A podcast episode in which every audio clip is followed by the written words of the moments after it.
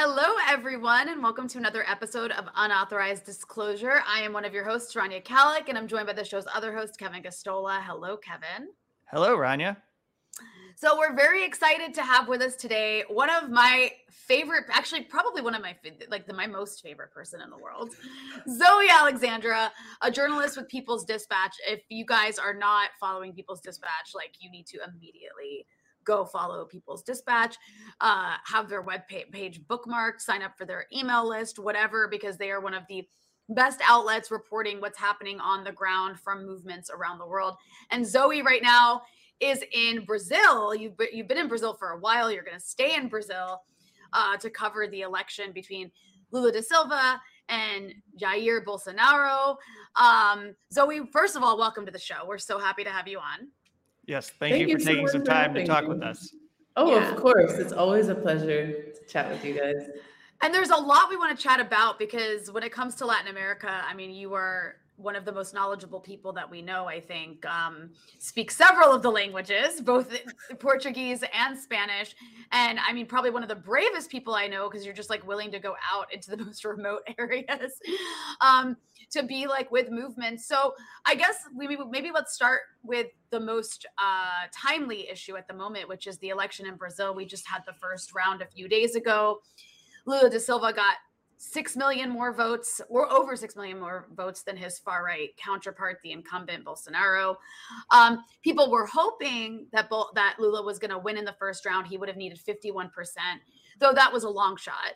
And he ended up getting 48% which many people still view as a victory. So they're going to go into a second round of, of votes just between the two of them on october 30th so why don't you tell us like was this indeed a victory for Lula? Is there is there disappointment? How are people, the coalition that he that he helped build, um, who've been organizing for him to win? How are they feeling on the ground? Do you think it's likely he'll win a second round? I mean, just give us your your observations after the first round, basically.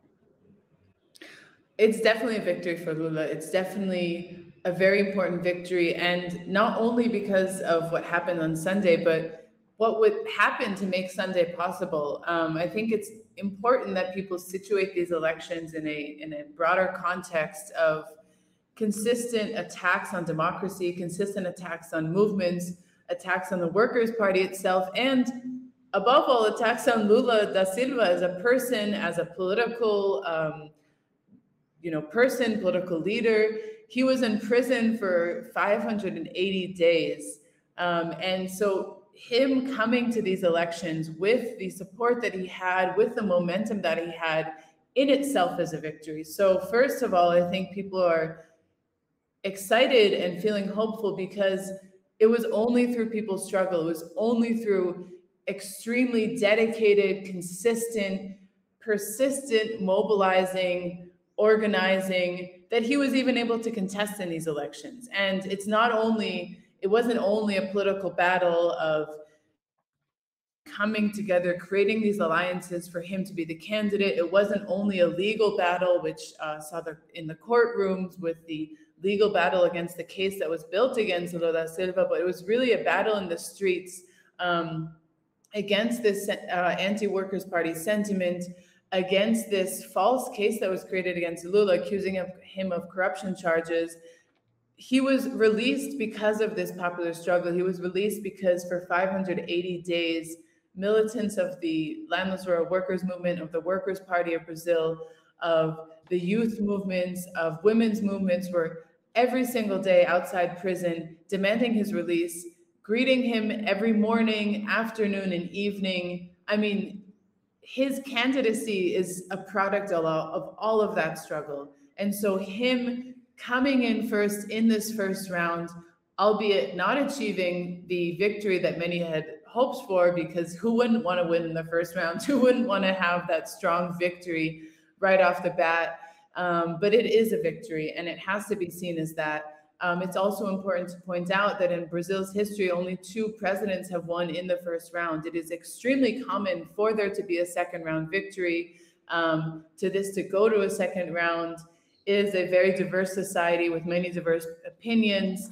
Uh, it is very, it's not historically, um, you know, very common for people to win in this first round. So that has to be said. It's not unexpected that he didn't win in this first round. Of course, there were the opinion polls, and I think a lot of people were surprised, not because of how much Lula got in the first round, because actually the opinion polls never gave him more than 50% of voter intention. They gave him more than 50% of valid votes, which is a different, which is a distinction.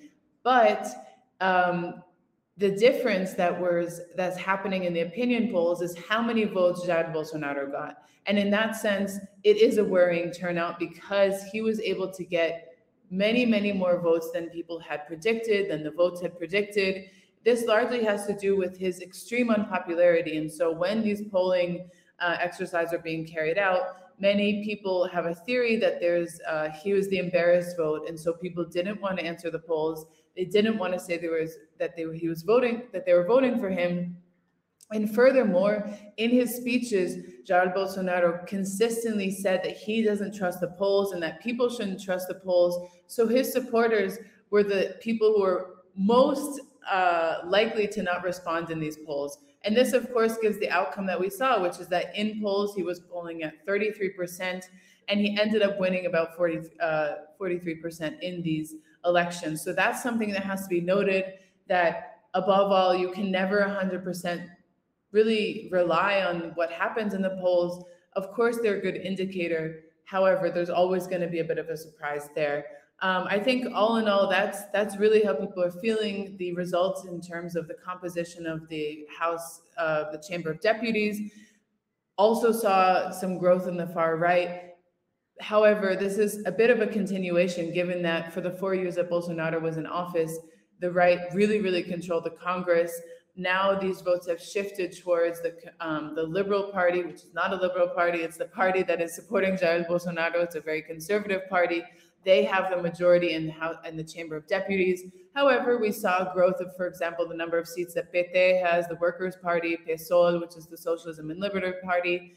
Um, these all have seen um, significant growth. There was a lot of different candidates um, elected from historically oppressed um, communities. All of this are signs of progress, or signs of the arduous work that movements have been putting in to arrive at these elections.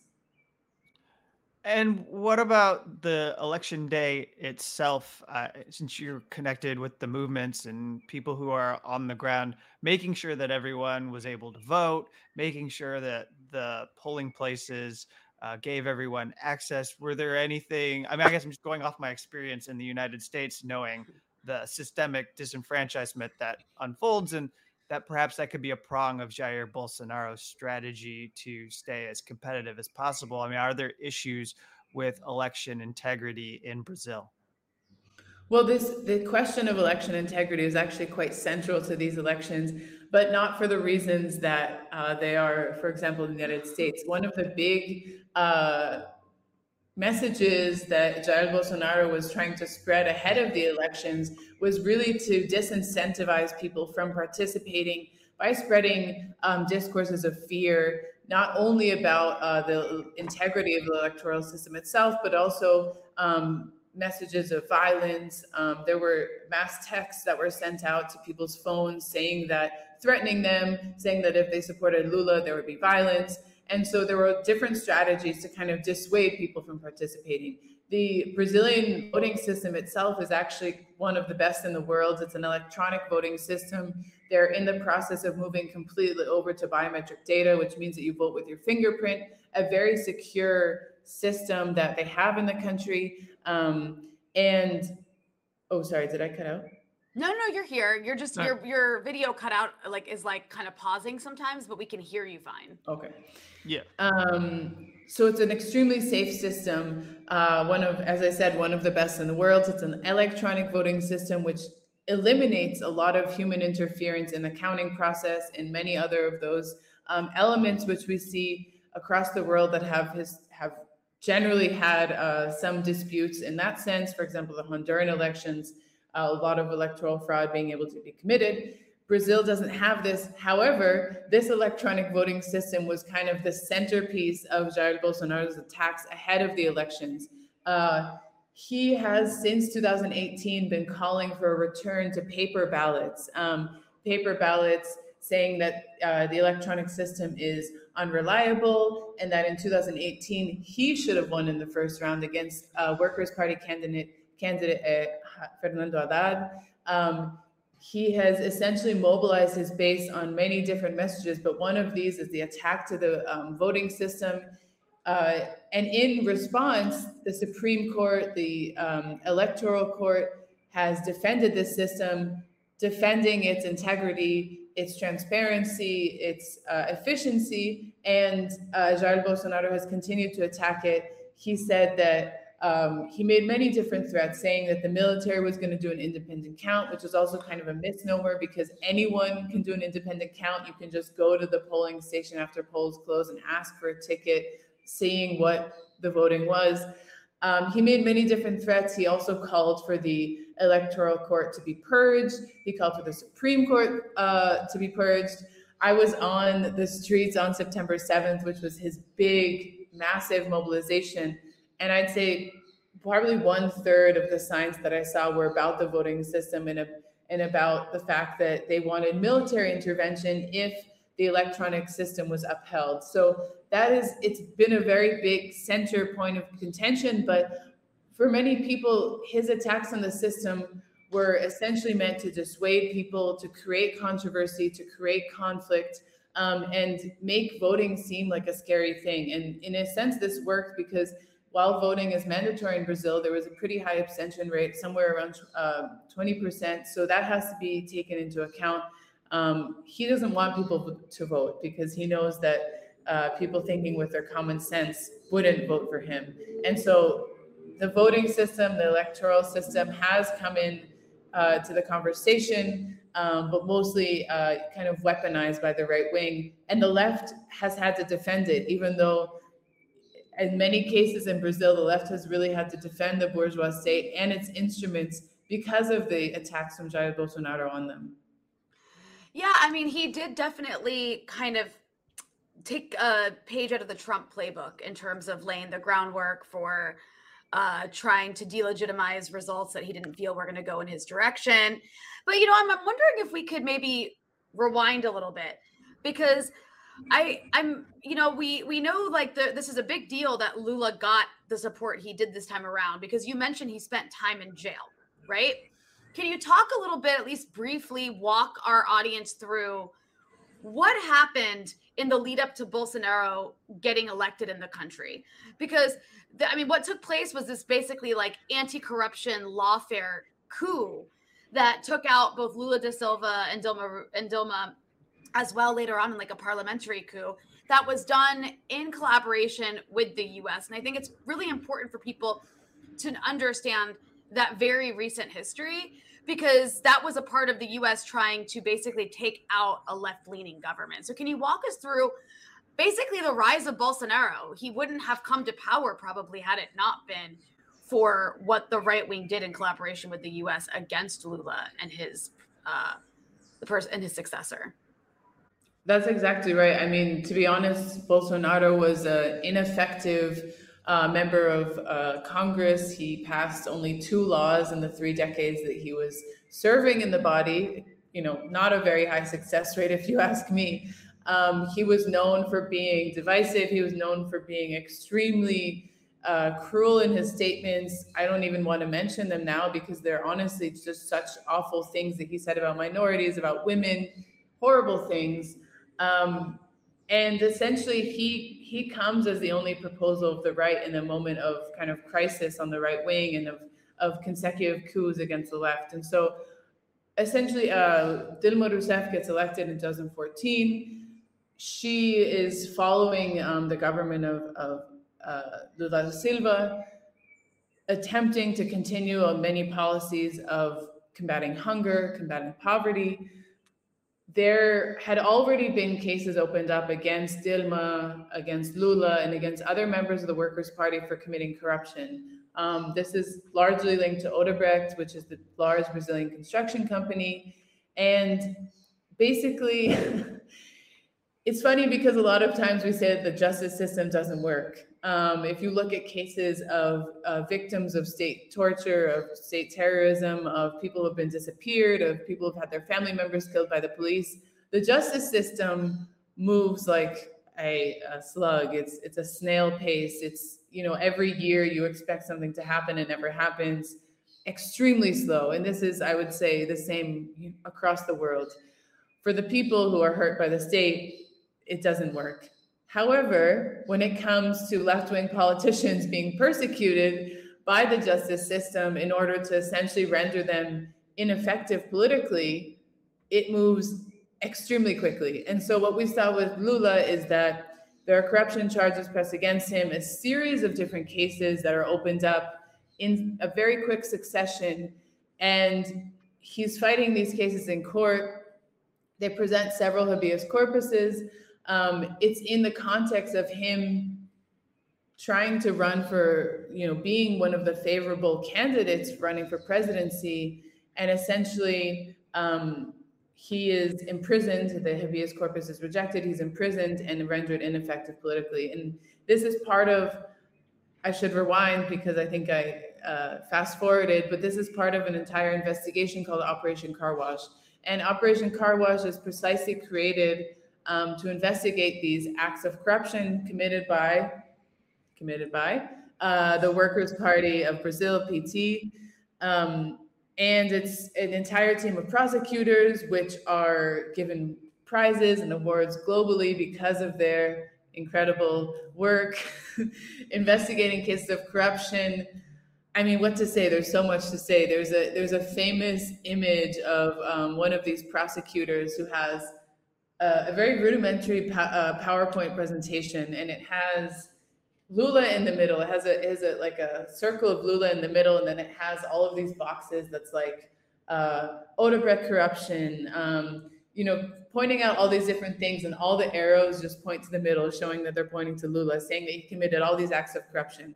And so, essentially, Operation Car Wash, this task force carries out all these investigations, starts pressing charges against Lula, against Dilma, against other members of the Workers' Party at the same time, you have a judge, Sergio Moro, uh, who's from uh, the, the court in Paraná. He, which we find out later, he's working with the prosecution. He has what's he has telegram chats with the prosecution talking about how they need to accelerate the process against Lula, how they need to accelerate the process against members of the Workers' Party. And they essentially work hand in hand um, to put Lula in prison to defame the Workers' Party. They, uh, they accelerate this process. They say it doesn't matter. We'll find the proof later. Let's just get him in there. Um, of course, we can thank the Intercept for getting all these leaked chats and publishing and making them public for the world because already when Lula was getting persecuted, it didn't something didn't seem right. It seems like it was going really quickly. They didn't have any evidence they really relied on mass media to build their case. Um, mass media was working hand in hand with the courts, with the prosecution to create this case, public, create this case, publishing um, outrageous uh, declarations, accusations that were not founded in truth, that didn't have any support. I mean, the journalistic integrity of these people is quite low, given what they were publishing. I mean, you can Google um, Lula Silva preso and see some of these crazy magazine covers that they would publish. And this was essentially inundating the mainstream media for years. And so, in that moment where you have the collaboration between the media, between the prosecution, between the judges, they put Lula in prison and they render him politically um, unable to serve. And it's right then that Jair Bolsonaro appears as a possible candidate um, he's able to unite the bourgeoisie. He's able to unite the, unite the diverse sectors of the right. Lula, who is the people's favorite, who had, uh, I think, an 80% approval rating at the height of his um, uh, presidency in 2010, extremely high, if you ask me. um, and he took Brazil off the hunger map. He was extremely po- uh, popular. He was favored to win the 2018 elections, but he's put in prison Jair Bolsonaro gets the support of the right wing that has been working so very hard to eliminate uh, Lula. And it's in that context that uh, Jair Bolsonaro wins the elections against Fernando Haddad in 2018. Not only did they take Lula out of office, uh, out of the running, but they also conducted one of the most sophisticated fake news operations using WhatsApp, using social media, inundating people's phones with lies about Fernando Haddad, saying that he was going to force all of their children to be gay, saying that he was a child abuser, all sorts of things which legitimately had zero zero truth to it um, just to get people scared, just to dissuade them from voting for him. And that's how Jair Bolsonaro was elected. He's not elected by popular vote, if you think of it in that sense, because he was elected in a, in a in a coup scenario where not only was Dilma taken out by the coup, a parliamentary coup, which was also part of this lawfare campaign, in which Jair Bolsonaro himself supported the military dictatorship that tortured her not only was Dilma taken out by the coup, Lula was eliminated by essentially a coup, a coordination of all these right wing forces. Uh, and then a mass fake news operation is created against Fernando Haddad and Jair Bolsonaro is elected. So it's in this scenario that we're even coming to these 2022 elections with all of this adversity against the Workers' Party, all of this adversity against Lula. And even then, the Workers' Party is able to get the support it's able to get. Mm-hmm. All right. Unless you have anything else, Rania, I'd like to move to Cuba. Well, actually, before we, I do have a question to actually zoom out before we move to Cuba, real quick, which is okay. important. This is a question that's kind of like a segue from Brazil to the rest of the region. We saw that Juan Guaido actually made this really pathetic video endorsing Bolsonaro. Um, and I mean, obviously, like this looming election of Lula, he's the likely going to win. I hope, fingers crossed. But he's supposed to win if everything stays as it is, unless something wild happens in the coming weeks. Um, it'll def it'll be a part of a pattern that we've seen what people are calling a second pink tide, a pink tide mm-hmm. 2.0. So I'm curious, what's the importance of having a left-leaning leader in Brazil, which is the biggest country in the region, for the rest of the region? Um, because you have all of these other countries right? We've always had Cuba, you know, Cuba for the last 60 years, but then you've also got Venezuela for the last, you know, 20. Um, we now have the, the, you know, the reversal of the coup in Bolivia, uh, the reversal of the coup in Honduras, uh, the, you know, a sort of social democrat elected in Chile, uh, Argentina's moving to the left. Like you've got all these different things taking place across the region. What's the significance of, of Brazil joining in this pattern? It's I mean, it's impossible to even calculate the importance of Brazil having a progressive government. So many possibilities. I mean, even if the other countries weren't progressive, it would mean it would have a huge impact, just given the size, as you said, of Brazil. But we're, it, we're in a moment right now in Latin America where the majority of the countries have progressive leaning governments. There's different degrees, different shades of what progressive is um, and how far they're willing to go, for example, to defend Cuba and Venezuela, or to even um, challenge the capitalist system. But they, the majority are progressive. They are trying to further a program that guarantees their people the basic rights to how um, jobs, survival. Um, these are governments that are more open to working together. Um, I think really Petro in Colombia has broken down humongous barriers um, in terms of what the Colombian government was doing before. And so having a Lula da Silva government in this context is huge. It would open so many doors in terms of economic cooperation, um, political coordination. Um, we've been talking, I mean, we talk a lot here, especially about the environmental crisis, which Brazil is really at the heart of. Um, Brazil has the Amazon rainforest is, you know, in Brazil, it's in Bolivia, it's in Peru, it's in Ecuador, it's in Colombia, but a large part of it, the majority of it is in Brazil. And under the Jair Bolsonaro government, it has been severely attacked. Um, this is a huge part of his presidency is really allowing illegal mining, allowing logging, allowing these large landowners to burn parts of the Amazon, um, to continue extractive activities, to attack indigenous groups there. This has been an awful, awful uh, development, really, for humanity, for the Brazilian people, for the environment. And so, having a government that would be invested in protecting the Amazon would have, you know, enormous implications for the environment itself, for the Amazon region, the possibility of having coordination around that, around the protection of the environment. We all heard the incredible speech by Gustavo Petro in the in the United Nations about how important environmental protection is at this moment and working with other countries towards this. So that would be huge. Economic cooperation. I mean, the, the ability of countries in Latin America to rely on each other for economic advancement and growth knowing that, of course, just having Venezuela as a progressive government is not enough. Venezuela needs the other countries. It needs to be able to work with Brazil, to be able to import things from Brazil that it doesn't have, to be able to have these exchanges. This is crucial. And uh, Lula da Silva has already emphasized the importance of spaces like CELAC, like BRICS, and other spaces of um, cooperation, South-South cooperation, medical collaboration, working with Cuba, distribution of vaccines. One of the you know biggest tragedies of the Jair Bolsonaro government was his handling of the COVID-19 pandemic, where over 650,000 people died because of his policies, because of him blocking vaccines from entering the country, um, because of blocking the possibility of uh, isolation policies. And so if you have a government like Brazil that can support Cuba economically and also benefit from their immense scientific research and advances, that's a win for everyone on the continent.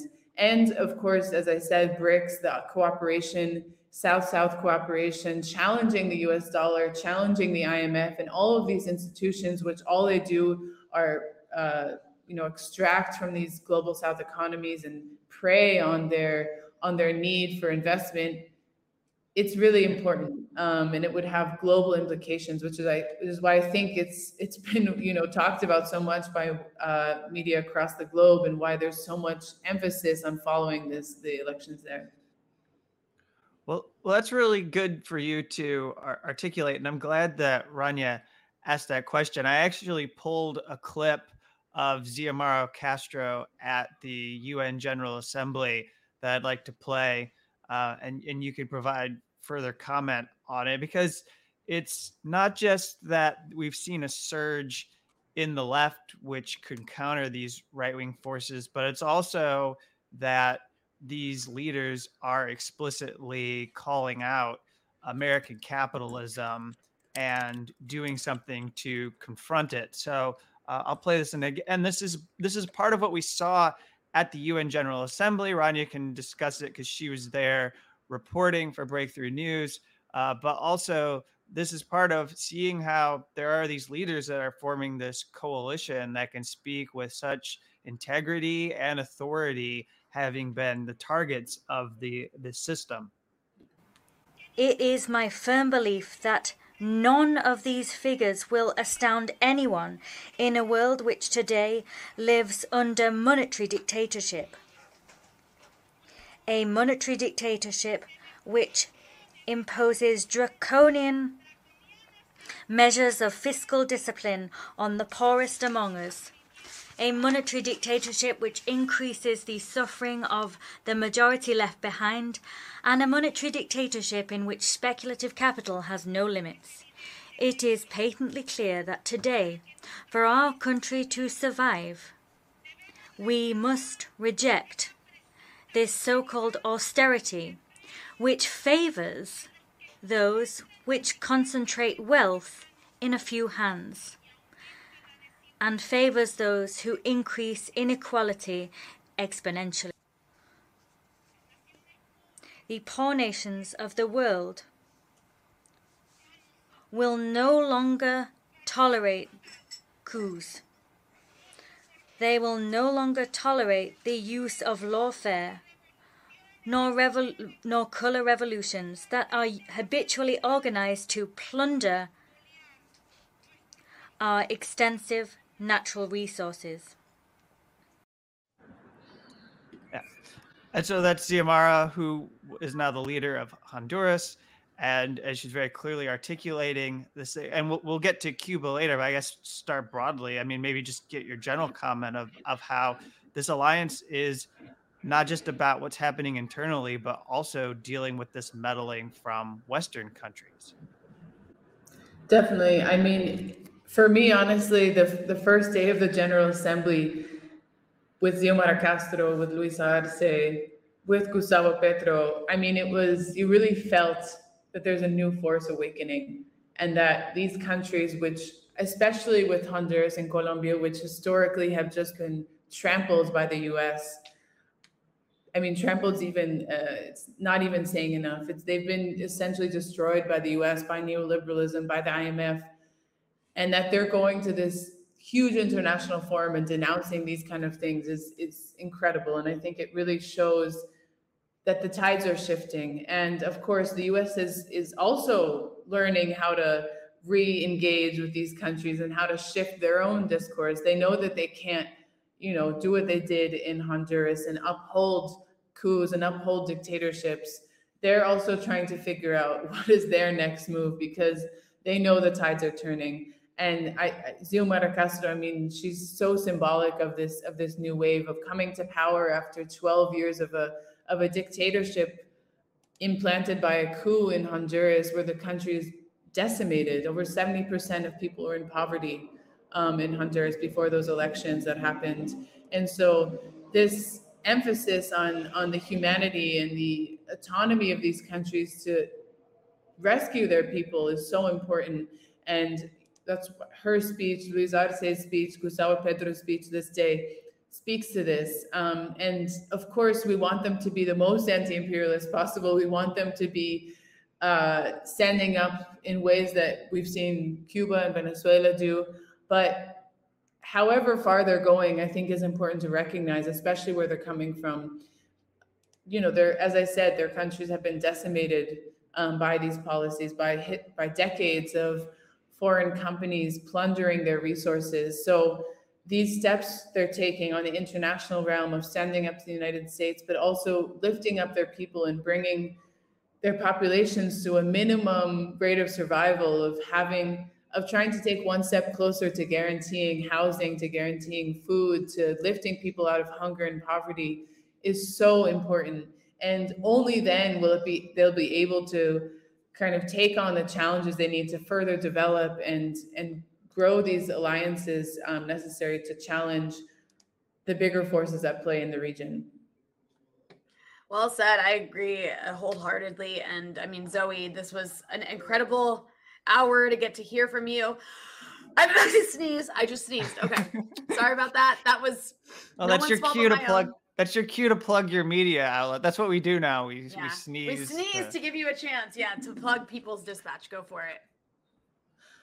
Well, please follow People's Dispatch. We are doing our best to cover people's struggles across the world, uh, from Brazil to South Africa to Tunisia to India. We are speaking to people involved in movements and organizing to try to create a better society and a better future, speaking to them about what's most important to them, what are the issues that people are facing on the ground. These are voices you really and truly won't hear anywhere else. So I really encourage people to check it out. Not because, you know, we're doing such a great job, which I do believe that we're trying to do our best, but because these voices are so important to be heard. Um, these are people who are putting their lives on the line to create this future, that are risking everything um, to fight against oppression. And we want you to hear from them. That's why we're talking to them. That's why we're doing the work of translating interviews. That's why we're constantly trying to bring these voices to you because we think that these are the people that we must listen to when humanity is in such a deep crisis. It is the people who are in dialogue with the working class, who are in dialogue with the masses, who are fighting for that future that need to be heard because it's their proposals that are going to change the world and that are going to save humanity. Well, nice. Thank you very much. It was really good to be able to talk with you. And, uh, you know, like we say every week to people who follow our show, we'll be back next week with another episode. And if you would like to become a subscriber and support this show, you can go to thedissenter.org and for as low as $4 a month, $3 a month. If you become an annual subscriber, you can get access to all of our full episodes as well as the exclusive episodes that we post